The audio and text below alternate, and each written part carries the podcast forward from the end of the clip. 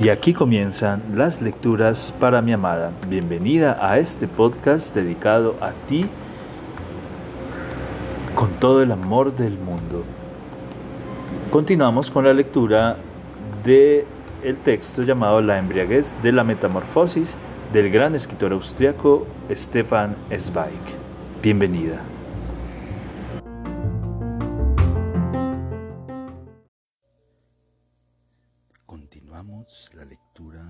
De la embriaguez de la metamorfosis del gran escritor austriaco Stefan Zweig. Y pasan volando tres días, cuatro días, toda una semana frenética.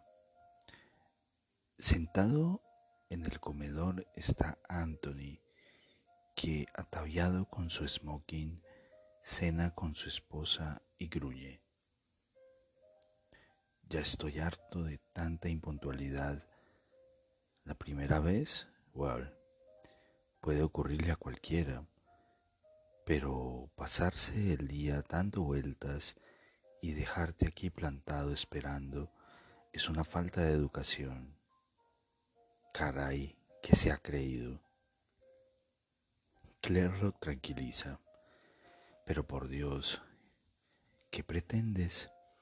Hoy en día son todos iguales, no hay nada que hacer, es la educación de la posguerra solo conocen su juventud y la diversión. Pero Anthony, furioso, arroja el tenedor sobre la mesa. Al diablo con la eterna diversión. Yo también fui joven y me pasé de la raya, pero no me permitía descortesías ni podía permitírmelas, a decir verdad. En las dos horas diarias en que la señorita sobrina se digna a concedernos el honor de su presencia, ha de ser puntual. Y además, prohíbo, díselo de una vez por todas y que sea bien a las claras, prohíbo que nos traiga cada noche a la mesa a todo ese montón de muchachas y muchachos. Que me importa el alemán de nuca de toro, pelado a rape como un presidiario, que ganguea como el mismísimo emperador Guillermo, o el pasante judío experto en frases inteligentes e irónicas, o esa frívola de Mannheim que parece sacada de un bar. No puedo leer ni siquiera el periódico, porque el ruido, el estruendo, el ajetreo no cesan. ¿Qué tengo que ver yo con esos mocosos de pinta sospechosa? Al menos esta noche exijo que me dejen en paz y si algún miembro de la pandilla bulliciosa se me sienta a la mesa, tiro las copas. Claire no le contradice de manera directa, consciente de que no conviene oponerse una vez que las venas azules empiezan a temblar en la frente de Anthony. De hecho, está enfadada, pues tiene que dar la razón a su marido. Al principio, ella misma empujaba a Christine a todo ese ajetreo. Le divertía ver con qué habilidad y flexibilidad se amoldaba su modelo a los vestidos, un vago recuerdo de su propia juventud evoca la fascinación que sintió cuando pudo acicalarse por vez primera con elegancia y cenó con su bienhechor en el Sacher. Sin embargo, Christine había perdido el norte en los dos últimos días, como toda persona ebria. Solo se percibe a sí misma y su propia dicha vertiginosa. No se da cuenta, por ejemplo, de que el anciano ya inclina la cabeza somnoliento a la noche y ni siquiera se percata cuando la tía le advierte con insistencia. Venga, que se hace tarde. Por un segundo le sobresalta y emerge de su éxtasis. Sí, claro, tía. Solo este baile que he prometido, solo este baile. Pero al instante siguiente ha olvidado todo y no se da cuenta de que el tío se ha levantado de la mesa. Harto de esperar, ni siquiera se le ocurre pensar que pueda estar enfadado. ¿Quién puede estar enfadado y ofendido en este mundo maravilloso? Tan inconcebible le resulta que la gente no arda de entusiasmo, que no delire de euforia, de placer y de fervor, que pierde el equilibrio en medio del torbellino. Se ha descubierto a sí misma por primera vez en 28 años y el descubrimiento le resulta tan embriagador que olvida a todas las personas. Esta vez también irrumpe en el comedor impulsada por su propio ardor, lanzada como si fuese un trompo, arrancándose los guantes con gesto desenvuelto. ¿Quién le va a reprochar algo aquí? Saluda a los dos jóvenes norteamericanos con una alegre hola, pues ha aprendido mucho en todo este tiempo. Y se dirige cruzando la sala hacia la tía, a la que abraza cariñosamente por atrás y besa en la mejilla. Solo entonces se produce un ligero sobresalto. Vaya, ya habéis avanzado tanto. Disculpad.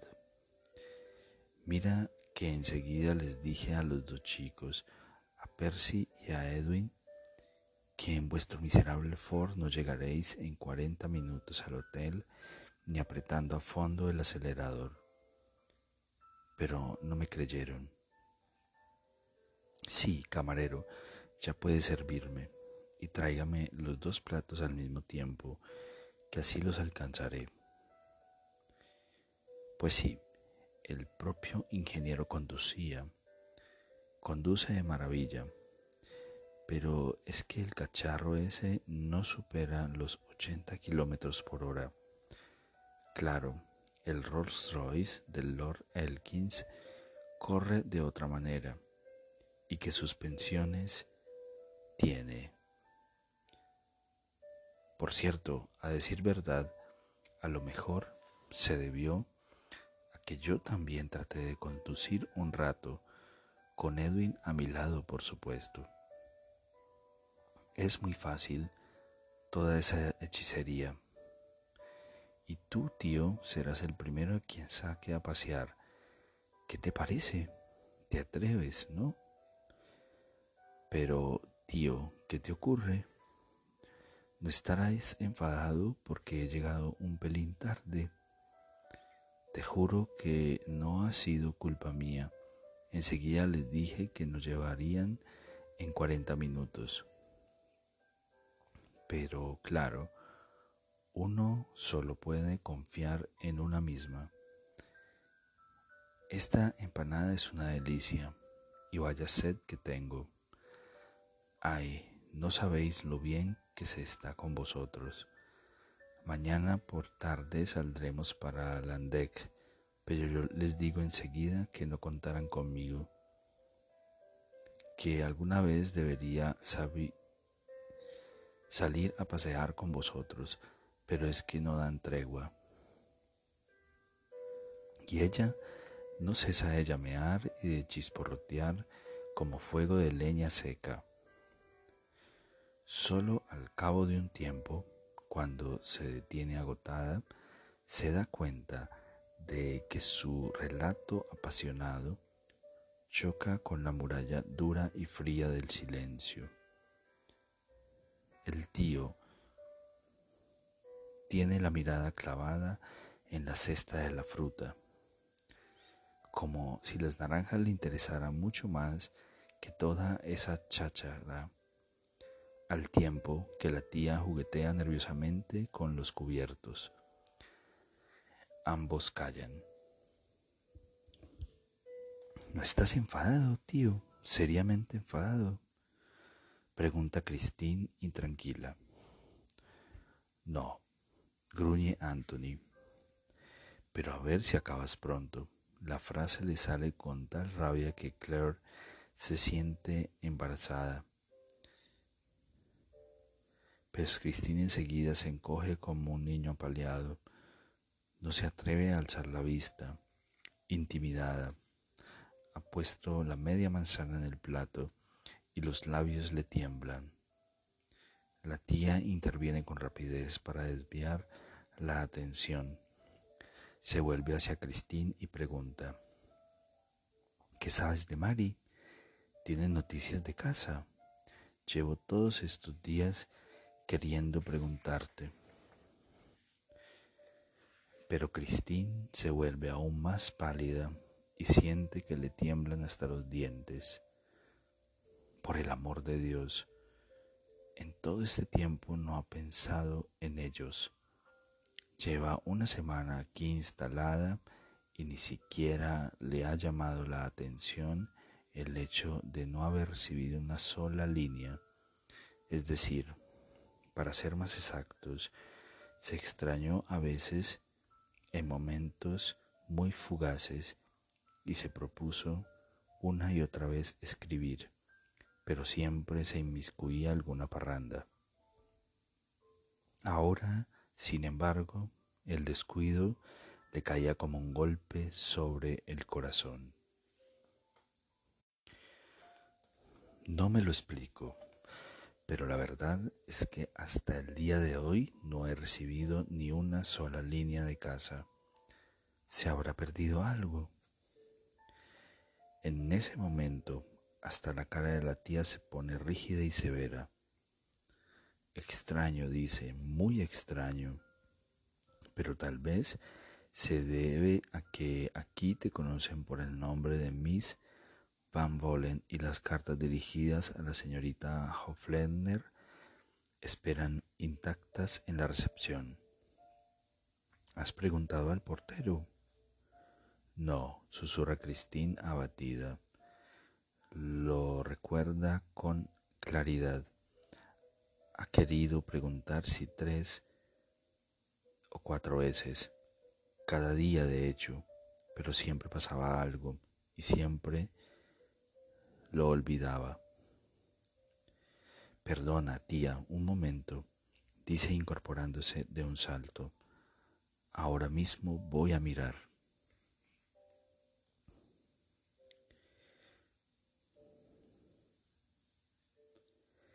Anthony baja el periódico, pues lo ha oído todo.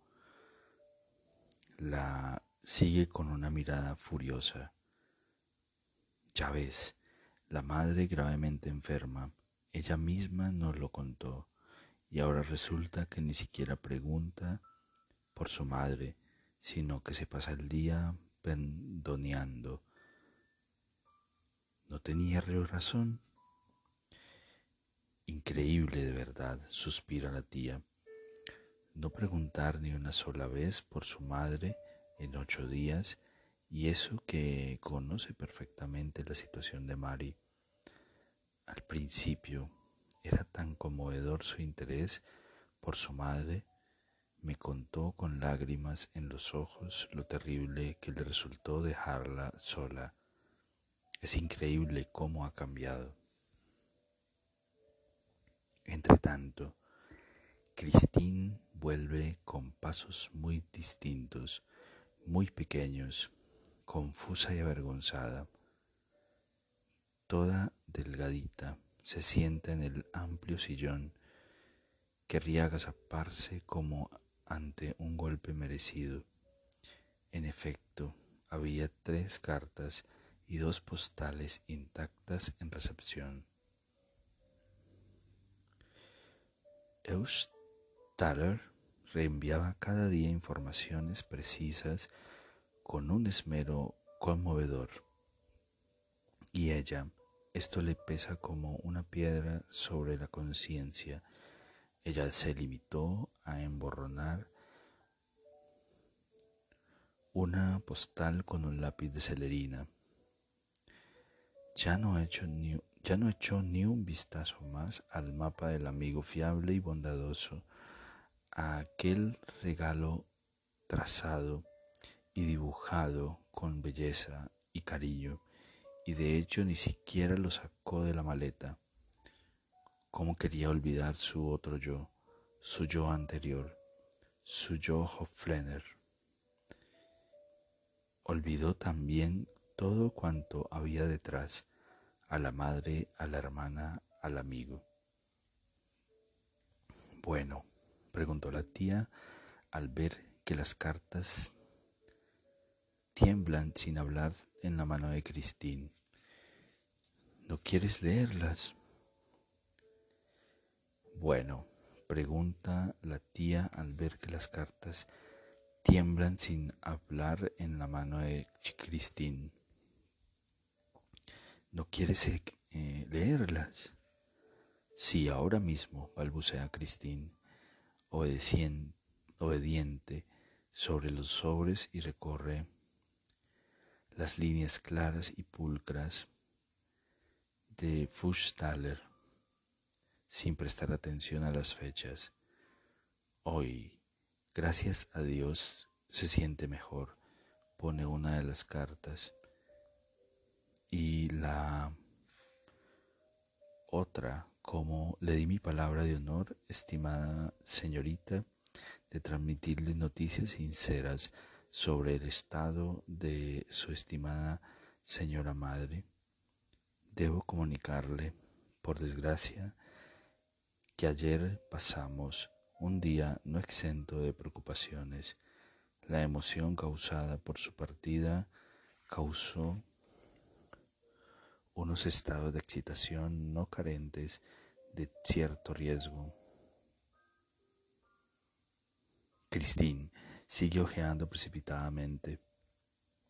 La inyección consiguió que se tranquilizara en cierta medida y esperamos y deseamos que todo vaya mejor aunque el peligro de un nuevo ataque no está del todo excluido. A ver, pregunta la tía, ¿cómo está la madre? Muy bien, muy bien, responde la sobrina.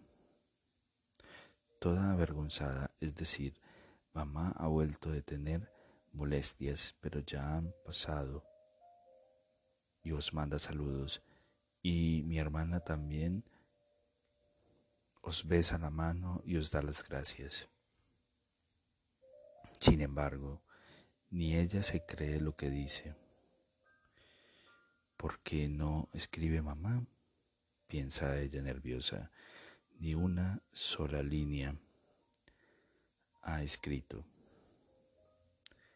Tal vez debiera telegrafiar o llamar por teléfono a la oficina de correos pues mi sustituta sin duda está al corriente. De todos modos debo escribir enseguida, pues es una vergüenza no haberlo hecho hasta ahora. No se atreve a alzar la vista por tiempo a toparse con la mirada observadora de la tía. Y aquí terminan las lecturas para mi amada. Espero este capítulo haya sido de tu agrado. Te amo, te amo con todo mi ser, todo mi corazón.